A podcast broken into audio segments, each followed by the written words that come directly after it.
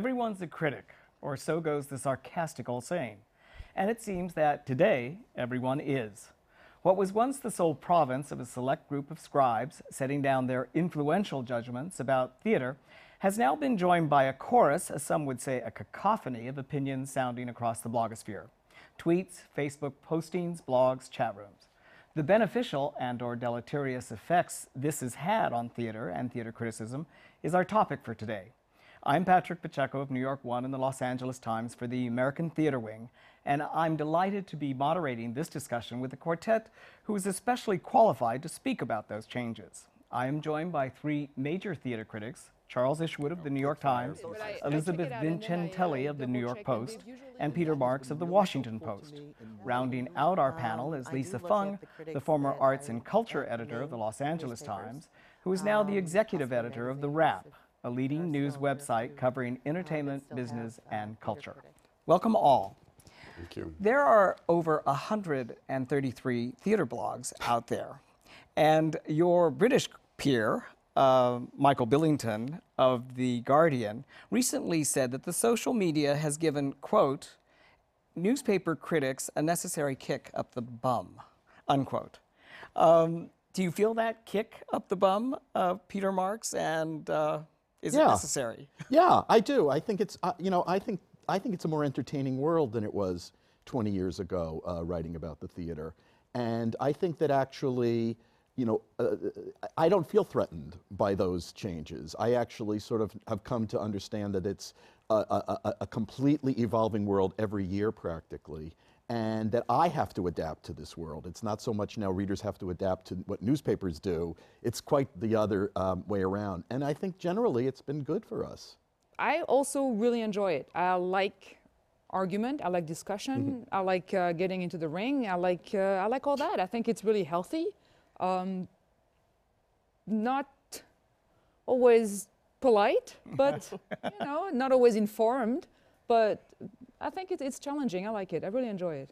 Charles, what are the challenges for you in this change? Well, reading started? all 133 of those blogs is not easy. It takes a lot of time. Um, in fact, I don't obviously read them all. There's certain things that you obviously do check out. Um, but uh, the challenges are actually, you know, trying to figure out how, you know, criticism is going to need to change. I mean, uh, I think right now there's so much pressure to do more online, and there's a bit of a devaluation of the print because everyone thinks the future is digital. And does that mean we're going to need to write shorter, um, write reviews in a different format? Um, I know that you know Frank Rizzo, who writes for the Hartford Courant, is doing his reviews in a very different way, where he's it's like a bullet point thing, which I live in fear of. But um, I think we're definitely going to have to see how things shake out in the next 10 years. I mean, it's already been, I'm, you know, even in the eight years I've been at the Times, it's changed drastically. So I feel that uh, we're still in the middle of it, but uh, it's, you know, only going to get more complicated. Lisa, you're in a unique position to comment on this because obviously for many years you edited uh, theater reviewers at the Los Angeles Times, the print version of it. You then jumped to obviously total online content. Do you have a theater critic at the Wrap? We don't. And why not? We're still, we just launched into culture in September. Um, so we're kind of still soft um, introdu- introducing it. And um, at the moment, we just don't have a theater critic. Do you think that you will? What are some of the discussions there about having a theater critic? Do you think you need one? We've talked about it. Um, the difference uh, that we have, um, you know, apart from what you do, is that we are national. Um, as online, we're everywhere. So we're not speaking to one audience. So if we were to review only in New York or only in LA or only in Chicago or something, it, it's a little bit more of a challenge to do that and, and to have a network of people takes time to develop. You brought up a good point, and that is the size of your audience, which I think is one of the biggest changes altogether. It seems to me that it used to be that you would write a review for the New York Times or the Post or the Washington Post, and it would be for the Washington Post readers plus whoever heard about it somehow. Now, do you sense that you have a national audience? Do you sense that you have a global audience? Well, definitely. I think the New York Times actually has more readers outside New York City than it does in New York City now. And there's a lot of pressure. I mean, they're going to be putting a lot of emphasis on the international edition now. I mean, I think that's where they see the growth is. Um, and of course, obviously, online makes it all that much easier for people to access the material. So I think it's actually very good in that way. Um, I'm sure your papers are doing the same thing. I mean, that's Well, the, one of the ironies is that uh, more people are reading us than ever before as our as our sort of core paying audiences sort of retrench. Maybe you know the Times has introduced a paywall in this sort of building in another way. The Washington Post is doing that soon too. Uh, but um, the odd thing is that we're being read by more and more people in more and more parts of the world v- through tr- tons of platforms.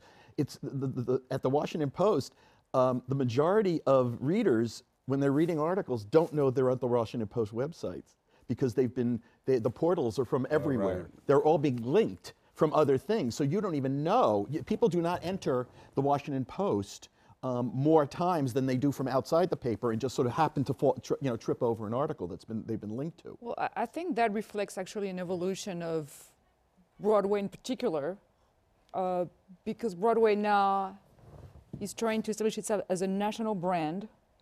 Uh, when you get Scarlett Johansson in Cat on a Hot Tin Roof, you're obviously trying to create some kind of national interest because you're banking on, on tourist business. So you're trying to get that reach. And I get emails from people who are not from the tri-state area, and they're all about Broadway, of course. So that's part of what we cover, which is, you know, I mean, of course, New York theater is not just Broadway, and Broadway is not New York mm-hmm. theater, but it's a really very visible part of it. And in that, the kind of borderless aspect of the net is really important because that's where Broadway is going. Broadway is selling itself as a national brand.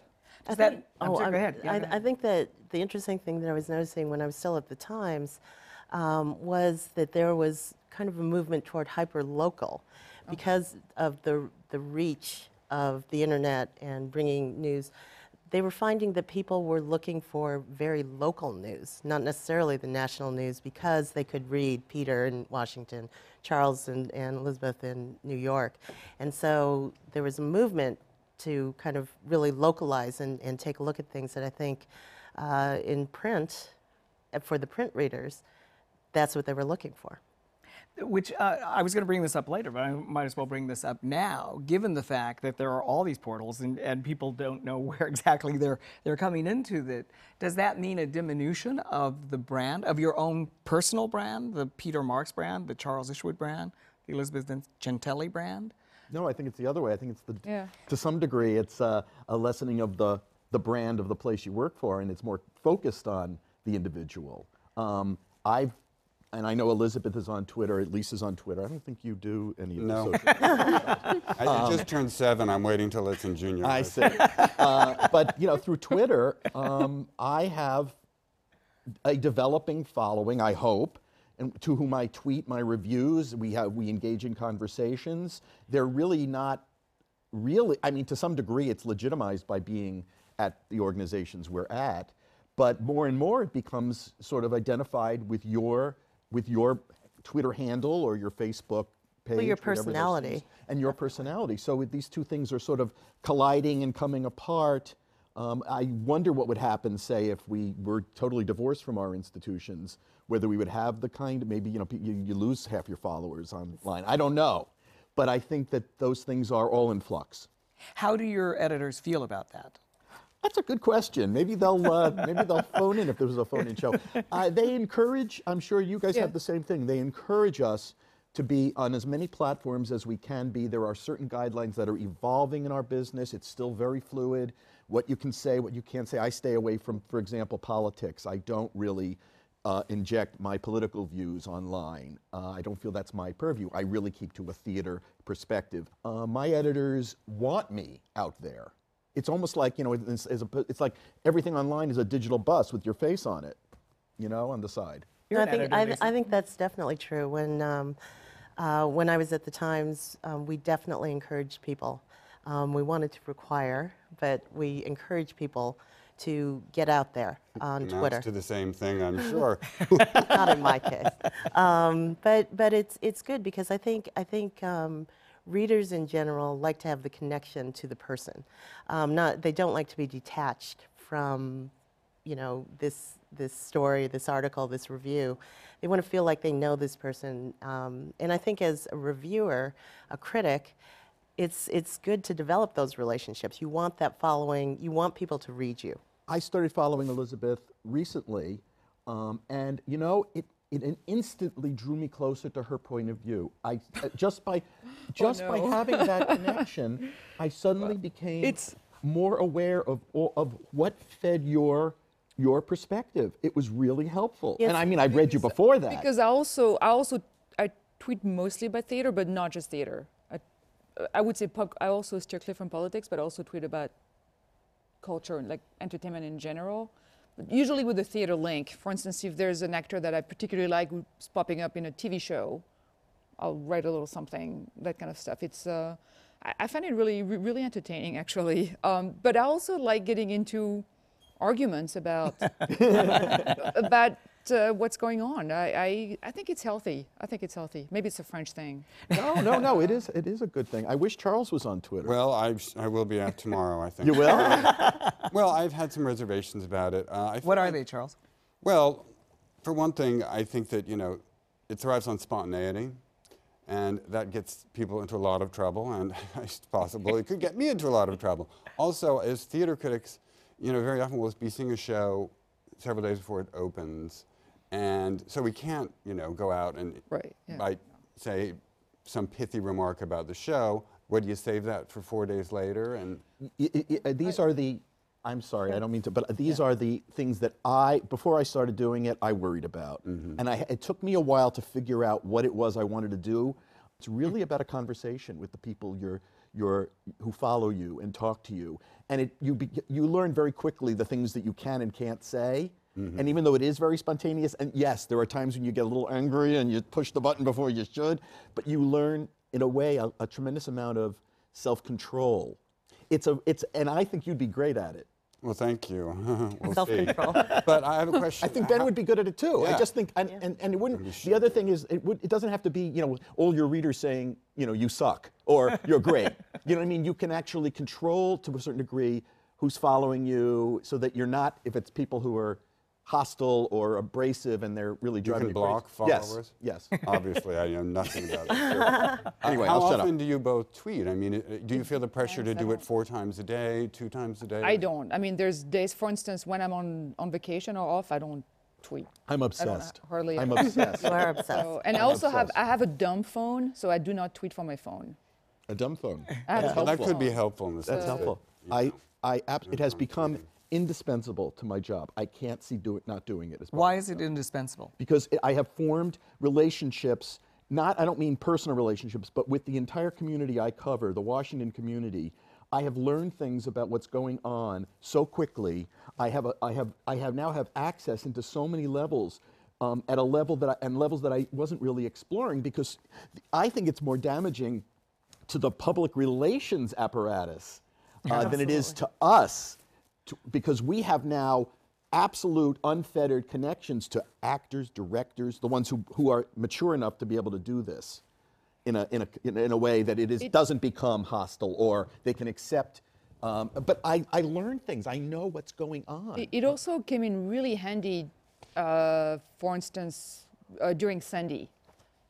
Twitter was amazing during Sandy in terms of following which off-Broadway houses, many of which are downtown, were flooded or had problems, um, and that was a, a really interesting time for that. I was pretty, and of course I, you know, joined fairly recently, just a few months ago, so um, you know, it's still baby steps, but I, I find it very enjoyable. Lisa, you just saw Lucky Guy last night, and, That's right. and you tweeted, did you not? I did tweet. you did. And and did you have any parameters in terms of what you would treat and how you would treat tweeting b- I two two weeks before the show opened? I tend not to give opinion um, when I when I see a show, um, unless it's opened. It's, it, there have been reviews. Um, Did you buy a ticket? yeah, Oh, okay. Well, that's different. Uh-huh. yeah. uh, No, I paid for my ticket, but uh, but I think that um, in general, I may say that I'm there. I may tweet that I am here at particular show. Um, I may uh, tweet, or what I actually tweeted was a photo at the curtain call of Tom Cruise, uh, Tom Hanks. I'm sorry, and. And the Um, Astros didn't come and you took a you I know. Patti LuPone didn't. I know. Look at look at all nowhere the. No, it was the curtain scolding. call. It was the curtain call. Everyone was flashing. So, um, in their heads. You can't see a thing. Um, no, it, it um, in general, though, tweeting, um, I think, I, I think it's still pretty new to theater, and especially with um, uh, New York is kind of the exception because most places, I think, don't have that luxury of the, the three or four days before the actual opening. Um, and so uh, it's possible, I think, that as Twitter evolves as more of a, a medium uh, for information, that they will follow the studio model, which is um, you, they have a no tweeting, no social media rule when you go to an early screening of a film. Interesting. It's, it, it seems almost impossible to, to control. Right, Right, so and, that's and really you can't control it. I mean, if Yeah. somebody has seen the Well, wh- movie. When people on the theater forums are Yeah, of going on and on and on about shows in previews, often from the very first preview when a show can be really, really rough. You know, at the same time, they're charging full price for that. So, Well, but um, I think I think the difference is with just somebody buying a ticket Right. versus a critic walking out and saying hated it. Um, it's going to be a little bit different. But that, that Right, tends yeah, to no. put pressure on you when bloggers are buying tickets ahead of time and Right. blogging out there, and all these reviews are, are out there. I wanted just to pick up on something that you said, uh, Peter, and that is you have this relationship with the artist, actors, and so is that difficult to have? Sometimes. Does that compromise you? No, I don't think it does compromise you if you learn how to, to handle it. I have had um, long term kind of uh, exchanges with people in the theater who I've then written reviews about, uh, and sometimes not favorably. And it's like, I throw it out there, and it's like, can you handle it? And not, I don't mean like in a challenge, but I find out, and some people can, and some people, you know, stop following you, and you know, they, it, the, end, the, the relationship ends. Um, so, but it has also made me more sensitive to some of the issues in the theater that I wasn't quite as aware of, and that has been really helpful to me in writing the reviews. So, it, you know, so the trade-off is yes, it makes it those there are there are uncomfortable moments when you know you know oh my god that person's following me. I try not to be online. If i know somebody um, is is a follower i won't i wouldn't i would probably as you would in conversation with anybody be a little more diplomatic than i might be in the in the in the quiet room of writing my review where i have to really sort of lay it out For me, my rule is I will not write or tweet anything that I would not say to someone in person. And that is a very good rule. Mm-hmm. that's a nice yeah i think that's If I can't tell that person Right. face to face, I Right. am not going to write it. It's Yeah. cowardly. It's just really kind of pathetic, I think. Pretty much everything I write, I would absolutely 100% that's a good- tell that person I think that's- face to face. right. Well, the And thing if with you can Twitter, go though- by that, I think, and I think if more people did that, it would be a very different Twitter out there. Mm-hmm. But uh, it's that that's my bottom line. But Twitter is open to everyone. Uh-huh. You know, it's not just your followers who are Right. reading Right. you. True, So, Right. true. so in a way, you do want to be careful about what you're Right. tweeting Right. and the opinions that you put out there, or the comments. That But you I make. think uh, you know that face-to-face thing. It's a very it's very easy to remember. You reread it and it's like, would I tell someone this? Charles, you had a point. You- Well, I, I just worry that it's hard for me to picture having two different personas as a writer, I guess, in a sense. Mm-hmm. Like, you know, the one where I'm writing my review and it's, you know, completely not considering how this review is going to affect anyone or who's going to even be reading it.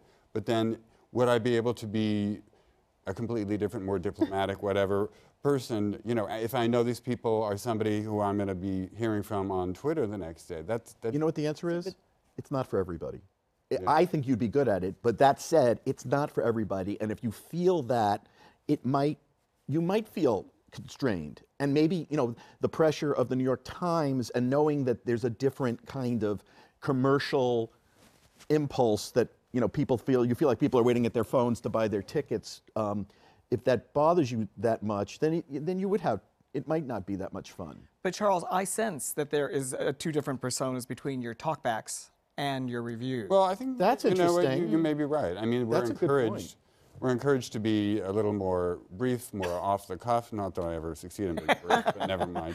Um, a little more off the cuff, maybe a little bit. Not, I don't want to say racier, but um, exploring Uh-huh. different things as opposed to you know just writing review. But but I remember that that that when you wrote about not being able to or not wanting to review Adam Rapp plays anymore Right. that, that- stimulated a huge that- discussion.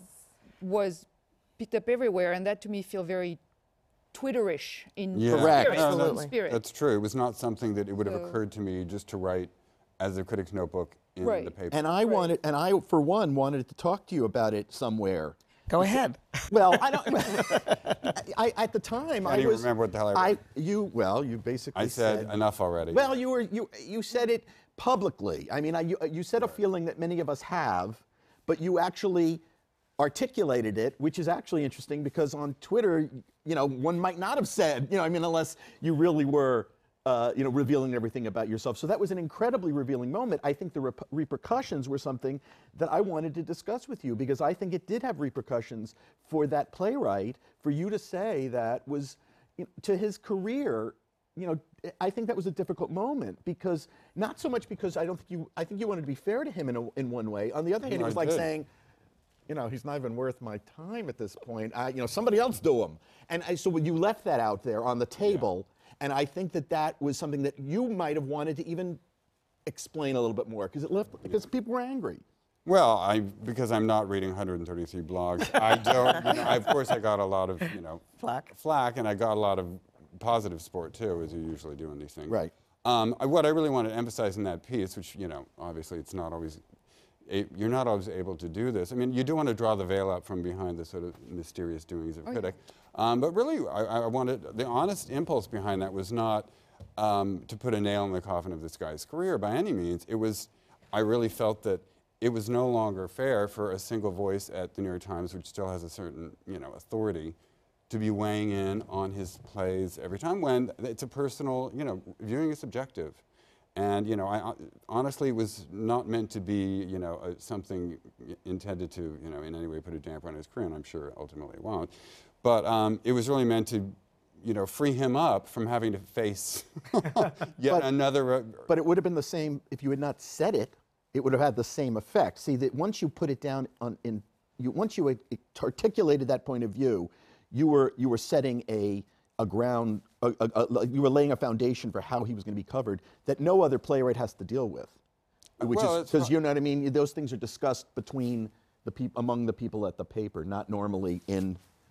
So I'm just saying. Possibly, it- but I feel, uh, you know, But that's that's healthy, I think. I think you know to some extent in terms of exposing it. Uh, I think it's become much more democratic of an exercise because you are are much more exposed than you ever have been before. Before there there might be a letter that came to the editor and it may or may not be printed. Now you get your response right away. Do you feel exposed um, more than ever? And how does that make you feel, and how do you respond to it emotionally in terms of your own personal life and career? with lots of Xanax.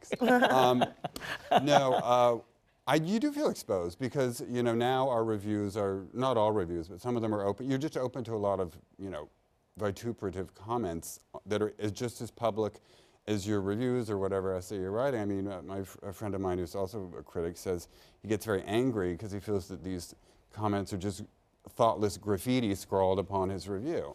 And that's a good. know, That's a good description. and I, I also worry that you know it's under you know in a sense, the publication that is, you know, presenting your opinion is in a way backing away from it by then saying, well, everyone else uh, have at him. You know, it's you know, and I know that that's flying in the face of what we're supposed to be doing. It's supposed to be everyone should have an equal voice these days. But I do think that critics work hard at their jobs. You know, uh, have a lot of experience covering theater and this uh, this idea that you know, well, that's one opinion, and here are 200 people who disagree, or it's a little bit disheartening at times. Not that I ever read them. Does that, does that affect you as you're writing, in the writing Uh, process? Are you- no, are you that's why I try not to read them. Some, I mean, do you read all the comments? No, I can't. I because the I, I the comments are so uh, so at least I find so unregulated. I mean, there's nobody monitoring to see the the truly bilious things that people write, and I can't.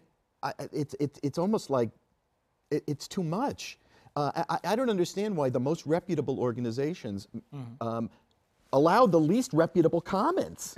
I, I, it makes no sense to me why these two things merge. But isn't it Well, I think the Ti- self-policing a bit? Well, I think the Times does monitor. Your paper does not Yes, monitor. they do, but I see all ki- I I, I see all kinds of things get through, and you know, I mean, it, I maybe less so at the Times than at the, the Post, but not the New York, but the Washington Post. Right. Um, Lisa, I wanted to ask you, just backing up a little bit. Um, six, I think, of the 27 critics of the New York Drama Critics Circle Award blog. Would you think that all of them should blog? All 27 should blog? Should every critic blog? In your opinion? Should every critic blog? Um, I think only the people, the people, the only people who should be blogging are the people who have something to say. Um, there are a lot of people who are just blogging to, you know, throw things out there and, and see what sticks. Um, it, I think it's helpful when, you know, you guys are actually blogging because that gives, I think, it gives it a little more credibility. Um, it also helps explain things because you are maybe more informed than just Joe Blogger, not, not necessarily you know the members of the drama critics, but just in general, you, you are also tied to institutions.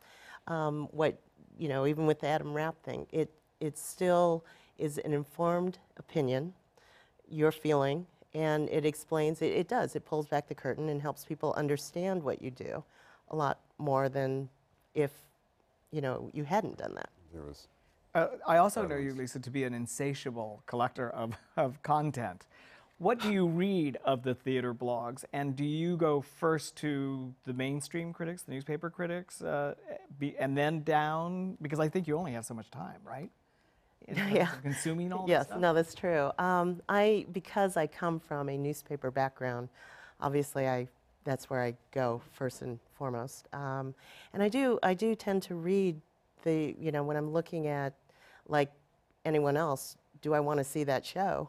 Um, I do look at the critics that I at the main newspapers, um, possibly magazines if there are still there are a few uh, that still have uh, theater critics, and and um, I just find them to be more in line with my way of thinking, um, and that tends to be how people read. I mean, you know, I, for entertainment, I may read some of the other people out there, um, but if I'm actually trying to decide what I want to see or what I want to cover, or things like that, um, I'm probably going to go a little more mainstream.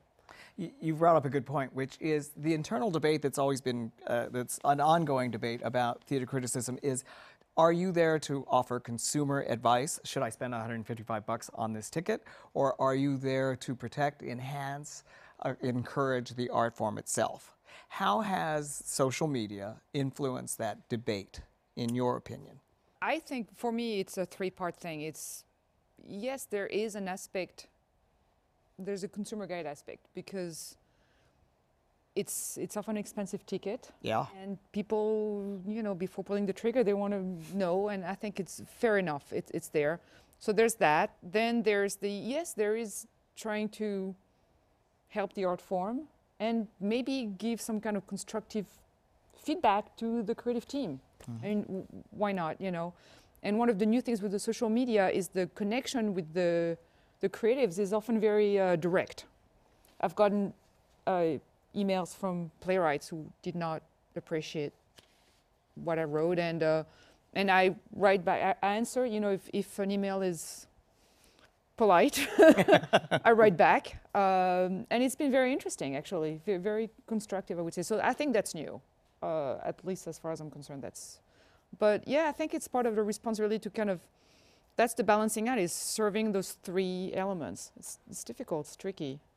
Peter, how's uh, it affected? I would say, and I, I'd be curious to know what you guys think. I, my reviewing has not changed at all in this. I don't. I try to write exactly the way I sort of evolved the style. I don't know that I, I've ch- that it's changed at all as opposed as a, as a result of so, social media. Some of the stories I've written have been affected by social media. The things I write about, uh, and and I have found because I am so Twitter centric and this community has sort of evolved of mostly serious theater people. That's that's sort of the world I and I don't mean just serious by you know people in important jobs, but people who really want to talk about the theater.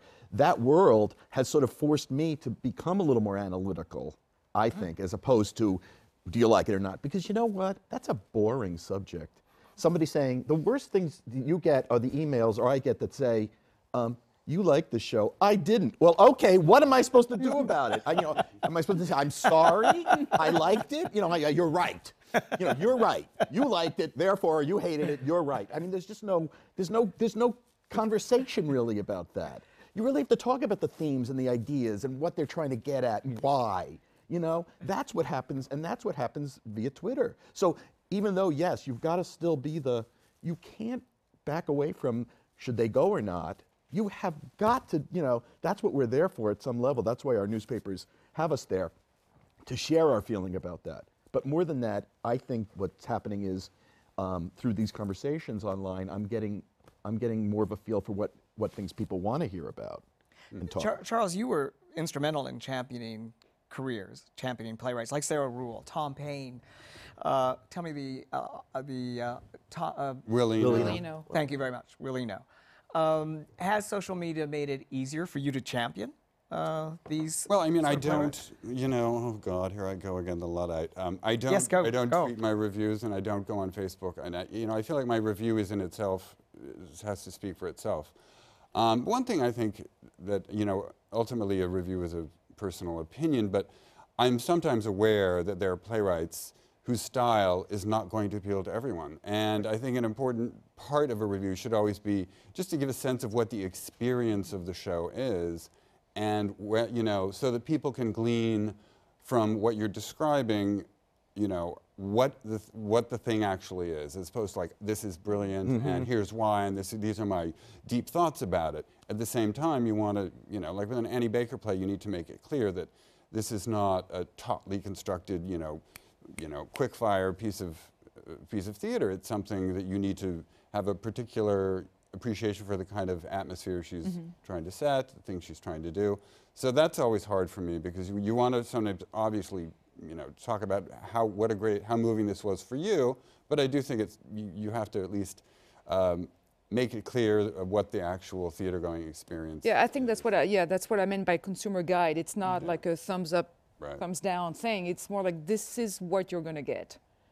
Uh, for me, a good example right now is that play Jackie by Elfriede Jelinek, which is a pretty difficult play. I mean, I really liked it, but I really made clear this is really not easy, and it's it's there's no there's no plot. It's all over the place. Don't expect you know going from point A to point B. It's it's it's really impressionistic. It's it's it's difficult. But With if you're willing to kind of engage the world of the play, this kind of hermetic world, it's very rewarding. But you know, not for everybody. But there's no way that you could uh, take the uh, plays of Annie Baker or Will Eno or this playwright down to a 140 character tweet in some way in order to, to, to say, watch out for this playwright. He really no, but you can, Yes, you you can can. tweet. Well, That you but- can but do you that. can also Yes. tweet to amplify, to bring attention to your review, saying, "Hey, I just reviewed this. It's not for you know." You can try to kind of You can put your review in a it out. context, I suppose. right. In that But it's also a, it's like a, it's a, it's a, it's like a, a, a zipper, a news zipper. I mean, you can, you can embellish over a series of conversations with people over a series of, of a day. Uh, you know, there are whole, there are whole functions online called like Storify, where people will take your tweets, the com- or the conversations you're having, uh, over a period of 24 hours and condense them into one sort of readable format so that everyone else can follow along all your, uh, what's, what, what, was, what was said. So it's not just like you can pronounce one 140 character tweet. That's what I think about this. You can you can link in a tweet to your review and say you know somehow encapsulate it there, and then in, in, maybe an hour later say you know I, um, I, I there's more to say about this important playwright. You know you guys you know and and if you've got you know several thousand people following you, sometimes the echo chamber works and it actually has impact. Um, I've had people in Washington, uh, based on a tweet, which drives me crazy, write condemning blogs about what I said. I mean, whole like articles uh, based on a tweet.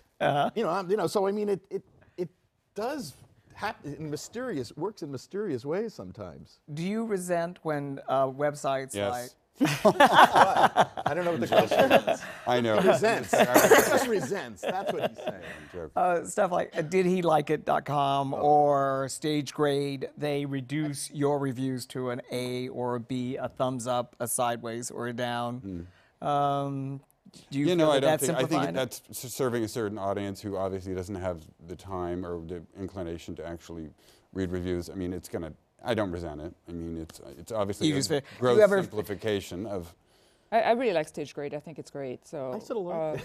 You like it? I really like Well, I don't. I mean, the one, the one that did he like it thing is seems. I, I don't. don't I don't, what that look at that is. one, uh, but I look at stage grade because I think it's interesting the way it's that. very uh, it's very useful and actually i engage with them because uh, i check out how they summarize and the grade they give to what i've written i mean they don't give a grade to my review they kind of well, they say what they, grade you would have given? They kind given. of assume right exactly uh, and I very i very often have emailed them saying actually i don't think this would be a c plus And You- you is correct them. you mean before or after they? after it? because they don't consult with you before they Right, right. it. So but I I, see. I check it out and then I, That's I double check and they've usually uh, I mean, Changed it? they- And they change it. Yes. And they change it. and I explain why you use why stars think- too. I think it would be easier to translate your reviews into grades. Yeah, because I have to use stars, but no, it's not easier. it's it's really tricky. Like, 'cause I have four stars and I can use half stars. Yeah. so the average is a two star, which for me is actually below average. Right. So that- uh-huh. you're right. So the, But it, it's an A, it's B, C, D, tricky. you It's, it just doesn't quite work. But yeah, I, I've completely I engage with them. I, I love Stage Grade. I think it's it's a great great instrument. With bloggers out there buying tickets, going early, re- filing reviews, do you get pressure from your editors to somehow jump the gun? Do you have a real problem now with the traditional embargo that was supposed to level the playing field and now hasn't leveled the playing field? If anything, it's, it's made it much more screwy uh, or skewed. Do you get a pressure from your editors about jumping into the game earlier? Do you feel that you can still abide by the embargo? Do you feel it's unfair to, for them to ask you to uh, abide by the embargo? Well, I think it's getting more complicated because producers now realize that they can generate when you have a star in your show or something like Spider-Man that has a built-in audience. You know, they can generate enough excitement in the Twitter sphere and the face, you know, through Facebook and social media, that uh, they're now more bold. I think about saying, well, we're not going to bring the critics in, you know, for what you know they make up an excuse. Whether it was, you know, Sandy, which was shameless, but never mind. Um, you know, I think, and of course, it's Oh, only you talking happened- about Glengarry Glen Ross? yeah, exactly. Which Um, you wrote about. It's, right? it's only happened a couple of times, but I I think there's a danger there. And then suddenly, are the critics going to be the last ones mm-hmm. to the party? And therefore, are we going to, are our opinions going to be devalued? I mean, that's a question we have to start thinking about a little more, maybe, or, or editors do. I, I'm watching this world sort of still evolve, and I still think the moment when Elizabeth or Charles, when their review comes out, that's the moment. You know, I still think I that we're, at, that. we're still there. It, it hasn't become, you know, I thought this was all going to change and that, you know, every, you know, people were going to be like, you know, aggregating 40,000 comments and therefore that was, how, you know, it would come up with a numerical grade and they decide. It hasn't happened. It's still the voices that have authority and, and, and, and, and cleverness and knowledge and taste that, that drive the, the, the, the, the, audience and discussion. No, I- maybe, not I- as, maybe not ticket sales, but certainly those other things. I definitely agree with that, and and for Rah, the rah. many years, for the many years that I was an editor at the LA Times, um, there really wasn't a push to break an embargo. Um, certainly, there was that talk. You know exactly what you're talking about. Um, you know, there's so many voices out there, but I agree with Peter. It's it's the one voice that you want to hear. In the end, ultimately, are the professionals. You can hear all sorts of and that other noise out there. All Yeah. those, all those, all those people at their computers are waiting for something to react against. Sure. They need they a are. conversation uh-huh. starter. They are. Uh-huh. It's very hard for people out there to be. Maybe we'll build to that. Maybe there will be people who have those kind of audiences someday in the theater. I don't see it happening as yet. You know, it hasn't happened as Sure, yet. but the same thing's happening. You know, again, movies.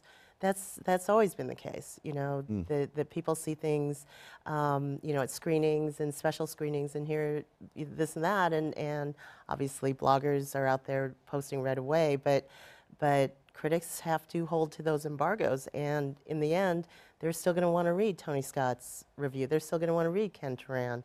what people are buying from you, what people want from you, obviously, is judgment. That's what they're buying your critical judgment, your critical evaluation, these years that you've put into it. And yet, it seems to me, because of the social media, the definition of what a critic is and who is a critic is getting much more porous. Do you feel that the public, the lay public, is being able to make those kind of distinctions and judgments? Or is it becoming more confusing?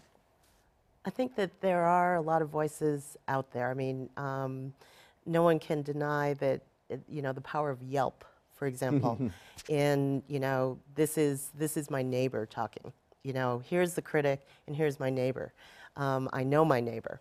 I I respect my neighbor. We've gone out to dinner together, so. I think I'm going to go with this opinion over here. Um, no, it's it's it's interesting to kind of watch the evolution of that. Um, we we don't have a critic, so what we do, um, and actually I started at the LA Times, um, is uh, Broadway roundups. Um, what did the critics say? The aggregate, the Rotten the- Tomatoes yeah. version of theater. Exactly, exactly. And so um, it may start with the local critic um, and when I was at the Times, um, and then kind of break down everyone else, what everyone else had to say. So the reader can stop in one place and get the range of opinions out there. And I'll tell you, those things were huge traffic drivers. More If- so than, say, the review, the, the printed review. How much? How can you give us a quant? Can you quantify how many page views your printed review got versus how many page views the aggregate got? I can, and since we're not seen in Los Angeles, it was sometimes, you know, as many, uh, in some cases, 10 times as many page views Yeah. for the aggregated thing because people want an overall view of this. They, they like to hear many decisions, and, and I mean, think about buying a car, you know, you, Right. you read this thing, you read this, you know, and, and then you kind of form your own opinion, or you just are entertained by the way people write. And, and so often, I mean, those were big, uh, big page Traffic drivers. drivers. Yeah, traffic drivers, and, um, and much more so. And each one of those things did include a link to um, the full review. So we're doing kind of a money quote out of those things, or, or a little uh, quote or two from each of the reviews. And they did include, and we could track how many people actually clicked on. And so we could see where they were going with the reviews. And, and, and in a way, it, it's a little bit about who we, you know, the quote that we chose. So if there's a particularly, you know, uh, Inflammatory. could be inflammatory or, or just a- Provocative. yeah, Pithy, what a, you know. yeah, something, or maybe it's a funny Yeah. moment or something. Um, they will click on that, and so again, those are things that you think about um, as as somebody who's aggregating a bit um, what we're offering to the reader. Charles, what were you going to say? Well, I'm, I've been, you know, s- struggling for the past few years about this question of how people read differently online as opposed to the paper. Um, and I feel like, at least at first, I think it may be evolving now that more and more people have, you know, readers that they can take with them and read more at, at a leisurely pace, not just, you know, you're in your job and you want to check something out, you read two graphs. You know, at first I really felt like readers who um, would get a wrong impression of a review I'd written, they'd say to me like, oh, I, I heard you hated that show. And of course, it, I didn't hate it at all, in fact. And I'd ask them where they read it. Well, I read it online, and people are online at, the, at least you know several years ago seemed to be looking for information. You know, like it, it wasn't quite as thorough a, you know, a read that you get in the paper. But I think may, perhaps that's changing. Do you guys get any sense that there's a difference between the way people react to your reviews if they read them No, online haven't, or I mean, I haven't had th- that experience personally, so I don't. I don't. Uh, And I've evolved into an online reader. I don't do I don't read papers anymore. And do you read? But do you read as thoroughly yes, completely, and more so. So we have a. Bible, so we can. No, I no, I don't. I don't like jumps. I hate jumps. I Actually, still have actually, readership. no, you don't. You can press pull, full Full page, page. and I Oh, just really? read. Yes, You have that on your own site. You learned Charles. something. No, I know that. No, but what, but- what, it, what, I'm sorry, go ahead, Lisa. No, I, I was just going to say actually, um, we also did when I was at the Times. There were studies of whether they actually go to the jump, Uh-huh. and and so it's not that unusual that people only read what's on the front page. Um, No, that's true. and and so um, I think people do read all the way through. I, I really do because you can actually track that on your site. Um, Oh, really? so so um, sorry. yeah. oh, that's good. I'm just glad I don't have that Yeah. information. They don't tell me. no, I mean I mean you can see you can see what they're reading. You can see the amount of time spent Mm-hmm. on what you put up there, and so and you can see where they go after that. What, what it does give you the opportunity, Charles, is to correct that person's opinion that who says that you didn't like this, but in fact you did. You have an opportunity or a platform to correct that Yeah. impression. Well, that's maybe what I'll start doing on Twitter. but I, I, I think you're right, though. I think that people do look at, at even what we do, the aggregations, and they see the soundbite, the you know, the quick summary, and it doesn't carry the nuance. You know, I, I liked this except for, you know, But the but the, the history of theater reviewing was always first graph, last graph. I mean, It's people would true. read your first paragraph and your last paragraph. I mean, it, I don't think it's really. you don't think it's changed? No, not really. I mean, I, I, I tend now, I, I find that I, I've just gravitated now to, to the web. I just, it's just now my natural place to read things, but uh, I don't think my habit has changed that much. In the time that we have left, I want to talk a little bit about the influence of bloggers, if at all. Let's call it the Michael Riedel effect. um, and he's not a blogger necessarily, but he does have a huge influence on on peop- on these conversations that get generated on the internet, on chat rooms. Um, do you feel compelled? Some reviewers and the reviews that I've read do feel compelled to say there's been a lot of heat uh, on the chat rooms. You may have heard that Bernadette Peters or whoever, whatever actor. Do you feel compelled to address the buzz because it is so prevalent now in your reviews at any time? I think it's a that's a slippery slope. I mean, if you suddenly start reacting to whatever's out there before you're, you know, sitting down to I, I don't know I I, or, I don't think I've ever done that. Um, I mean, of course I'm you know you read Riedel, and you're aware, but you have to go in there and try to you know keep your mind blank. Um, whether that's actually possible, I don't know. But I, I tend not to. On rare occasions, maybe I've alluded when it's something really notable that's caused such a stir that it's it's made its way, let's say, into the pages of the Time. I, I, like Rebecca, Sure. if Rebecca was Rebecca, reviewing. yeah, Right, or I, I'm not sure we can talk about orphans without mentioning the Right. cast Shia. change. Right. That's interesting. Clearly, Yes. that's part of it. Right. I mean, you're not going to. It's not a huge part Absolutely of the review, right. but it would be. It would be insane not to mention it. I mean, you cannot not mention it.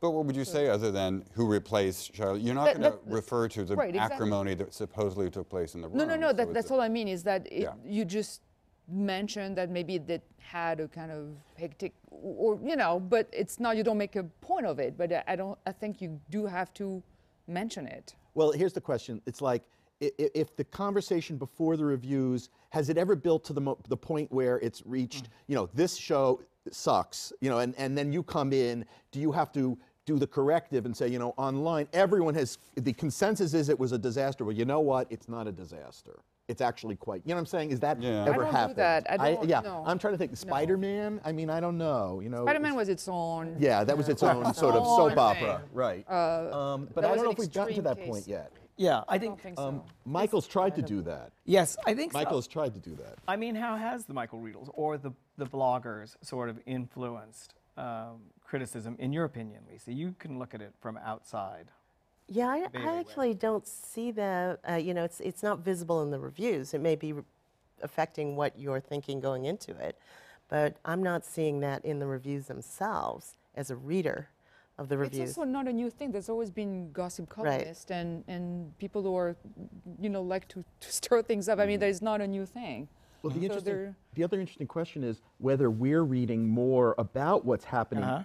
in terms of, of opinion formation before we go in than we are. You know, are we, we're not in Skinner boxes. You know, we go in with some sense, and not just from friends going, "Hey, I saw it already." You know, don't you? But you know, I mean, it's like now, do we absorb uh, so much of what's happening in the environment? I don't know. I Good mean, question. you know- who, who reads all that chat? I, I, I- I read it. You read it? And do you read Broadway World chat I don't read rooms as well? everything. I don't read everything. I kind of like scan the, the headlines. I don't necessarily go into the messages, the posts. Uh, So I'll scan to see what people are talking about. If there's like a 25 exchange discussion about something, and I'm not going to read it, and I'm like, oh, interesting. They're talking about orphans. Well, shows are now tweeting. Shows are like will start Right. tweeting the responses that their people that people have to their shows, like in the early previews, everywhere, Washington, New York, everywhere. I don't follow shows actually. What? I don't follow shows. I do, and I and I obviously you know if it's tweeted by the show, it's going to be positive. But sometimes it's somebody you know, or it's an actor you know, and you go, "Why are they doing that?" You know, Mm-hmm. well, my, do they know somebody in the show, or is this really something they wanted to say? So I, I am aware much more of that, and and they tend to be positive. You don't hear a lot of ugh. You you know, mm-hmm. that much early on when people are tweeting because they want to be retweeted, and I think they think that they're going to be more, they're going to mm-hmm. get more currency for their point of view if they say something positive. I also think it's the think, you know, would you say it to them in person? Yes, right. And Because your name's attached to it. Exactly, exactly. And a lot of people were raised if you can't say something nice. don't say it at all. Right. Charles, how do you answer Peter's question? The question that is about how much you read of what's out there. How much do you read of bloggers, chat rooms? Um, I don't read a lot. I try not to read a lot in advance. You know, I don't read all that chat. I'm not a masochist. Um, and uh, and I also feel that you know those there's very passionate people on some of these sites, but they're not necessarily people who I would Trust. yeah, so, you know, have respect for their opinions. You know, as I say, passionate though they are. But also, I do feel if you read too much of that, it does poison your Yes, I would that's you know, because it's it's always you know the first preview. There's always people going, and you know the second preview. And if you start getting it in your head, that then you have to t- try to somehow, you know, Push it out again. download it or offload, whatever the technical phrase would be. um, and that's harder to do if you have all that in your head. So I don't read that much uh, before I see a show at all. And Although I did see, I read something today that said uh, TV ratings go up for shows that have more tweets about them. So there is a correlation happening Yeah. between like shows thinking if you tweet more about it, you'll get more audience. I mean, there's there's a eh, there's something happening, you know, that, that we can't help but ag- acknowledge or be watching for. That you know that these things are happening if you're you know if you're online doing this stuff, and then how that might affect you if you're seeing a, a barrage of tweets from hands on a hard body, for example, or something like that. That you know you go, oh well, that's boy, there are a lot of people who seem to like that show. Wasn't that next to normal's big thing? Um, Next Normal they- was They were one very, of the very very engaged. Yes, early yes. Twitter Yes. people who, who created buzz that way Yeah. and um, got conversations going and, and expanded them beyond just the show. Mm. So I think that is something that from the other side, the producer, the marketing side of things, people are looking to do because they do want people to be talking about their show and maybe have even have those mixed opinions. Decide for yourself. Come see our show. A- and to get around you guys. neutralize. Exactly. You know, to yes. neutralize Indeed, the critics. of you know. Absolutely. Do a, you know, and, and run around you. That's the whole marketing push. Of course, you, could do it the old-fashioned way. They did with Breakfast at Tiffany's. Plant a lot of stories about the cat. the cat like the probably has cat. a Twitter. got the best review. They would be and the cat, if they didn't. The cat got fired. Didn't the cat get fired? well, that, yeah, another They got another cat. They got old another cat. PR Under- A producer came up to me last night, a producer whose show has yet to open in three weeks' time or four, we- uh, three weeks' time, and came up to me and said, people come up to me all the time and said, I read your good reviews, or I read your reviews about your shows, from people because they've read it in this chat room, this blogosphere that you were talking about. Do you sense a diminution of your own power? Do you? I know that you don't think that you're powerful, but you are. You influence people. You your reviews sell or do not sell tickets. Do you feel a diminution of your power, and do you resent that? I think people who are really passionate about theater are going to be searching out, you know, opinions on shows all over the place. So there certainly is that small group of people who, you know, are going to be reading everything. I think the general readership, I th- think still, or the general population still probably has a certain amount of, I mean, it's easier for them to just wait for the critics, you know, to, to weigh in. Um, but I, you know, I do think, you know, everyone would agree that papers don't have the influence they used to because readership is declining. This is getting depressing. You say something. I, I resent, I resent people throwing it in my face. I don't care that much whether or not I, you know, uh, the, the ticket seller don't. I know, but I can't stand that people go, "You're less important because you're not selling that many tickets." Well, what do I? Yeah, Right. I don't care. You know, you want to, you want, you want to make me feel bad? Is that all you want to do? Fine. I mean, I didn't get into this because I wanted, you know, thousands of people to gallop into the theater to, because I said to go or not. It, it really was never in my. That was not an impulse that I wanted to pursue. You know, so. But you do want a champion. Yeah, absolutely. I was want people to to, of course, but I, don't care. I, I, I, I, it's not about power. It's not about power. There is power to that, though. Well, the one You thing say that this makes, is good, and, and you know people. the one thing that makes me wistful is like I really, I don't care if I don't have the power to close a show, but I would really, I mm. really would love to have the power to keep a show that I love going. Mm-hmm. exactly. That mm-hmm. I would love to have that power. If I could have a superpower, that will be my. Uh, my I think one. that's I still- really don't want to close the show, but I want to keep one going. I think that's still true. Don't you think, Lisa? Yeah, no, absolutely. I, that's the one, uh, uh, Who's Afraid of Virginia Woolf, the recent, Yeah. um, yeah. that did get very good reviews and, and you know, playing to half full uh, auditorium. And, you know, it's, it- it's, it's sad.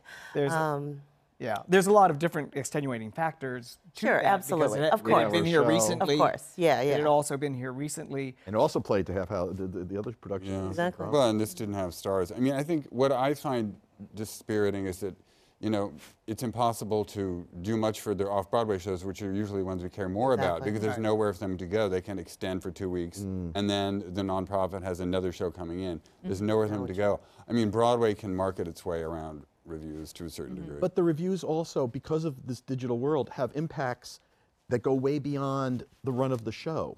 Th- There's all other kinds of ancillary effects. The, the career of that playwright is going to be enhanced, and they're going to be, and that show is going to get run, is going to be seen in 20 different cities. I mean, it's you know, I mean, it, it's not just about keeping a show Right. open. What are you sanguine about in terms of the future uh, and, and your role as a theater critic in terms of the future of theater criticism? Uh, what are you positive about in terms of where we will be 10 years from now or five years from now and your role in it? Well, if I'm going to be positive, do think there's so much out there. There's so much offer, and even in the past few years, it's just completely it's grown. It's just here in New York at such a pace um, that to have someone who has a full-time job that consists only of going to the theater is pretty important because I have a benchmark. Last year, I saw like 220 shows, and Wow. I see a lot of stuff, and I have these benchmarks where I can tell people, "This, check this out. I mean, I see a lot of stuff, and this is worth it. This is this is good. This you, you're gonna like this. Well, this may not be a this, you know." And I think it's important to have someone who's paid to go through. You know, you have to kiss a lot of frogs, basically, and, um, and someone has to be willing and paid full time to do it. It's not easy. Peter? Oh, what Elizabeth said. Yeah? Yeah, I mean, I, I think that's Just kiss those frogs. well, that somebody's there's going to be a need for someone to go see this stuff, and Uh-huh. that's that's what's going to and that need's going to be filled somehow. Maybe not by um, someone one With person. knowledge and experience. or with and or, judgment. or or health coverage. Charles? Um, well, you know, looking at the social media aspect, I mean, from hearing mainly from what you guys have talked about, I think it is encouraging that maybe, you know, people connecting who are so connected on social media will be able to maybe be exposed to more stuff about theater that they normally, if they don't actually care about theater, but they're on Facebook and a friend of theirs posts something about a show, you know, hey, maybe I will go see the show, you, you know, even though it's $75. So maybe there's a, an aspect that it'll start trickling out in ways and more people will become exposed to it. And as opposed to the people who, you know, are the average age of theater goers today. Um, you know, younger people are much more on, uh, on these social media, so maybe that'll help develop new audiences. Good point. Lisa, you get the final word. No, I, I was just going to agree with uh, Charles. I think that social media, the internet has, has brought all of you to the world, really, where you weren't before. And it has inspired people. I will tell you that, that um, just looking at, at audiences and how, the, if you sit in an audience where you're not there on press night um, and listen to what people are saying, you know, I, I happen to hear about it through, you know, I, or this review or, or something else, and I've ne- I never go to the theater, I never go here. So, so it, it is reaching out to more people and, and growing audiences, and I think that's what it's all about. Well, thank you all for a most stimulating discussion. Uh, hope to see you again soon. and thank you for joining us. These programs are brought to you from the Graduate Center of the City University of New York in partnership with our friends at CUNY TV. On behalf of the American Theater Wing, I'm Patrick Pacheco, and thanks for joining us for another edition of Working in the Theater.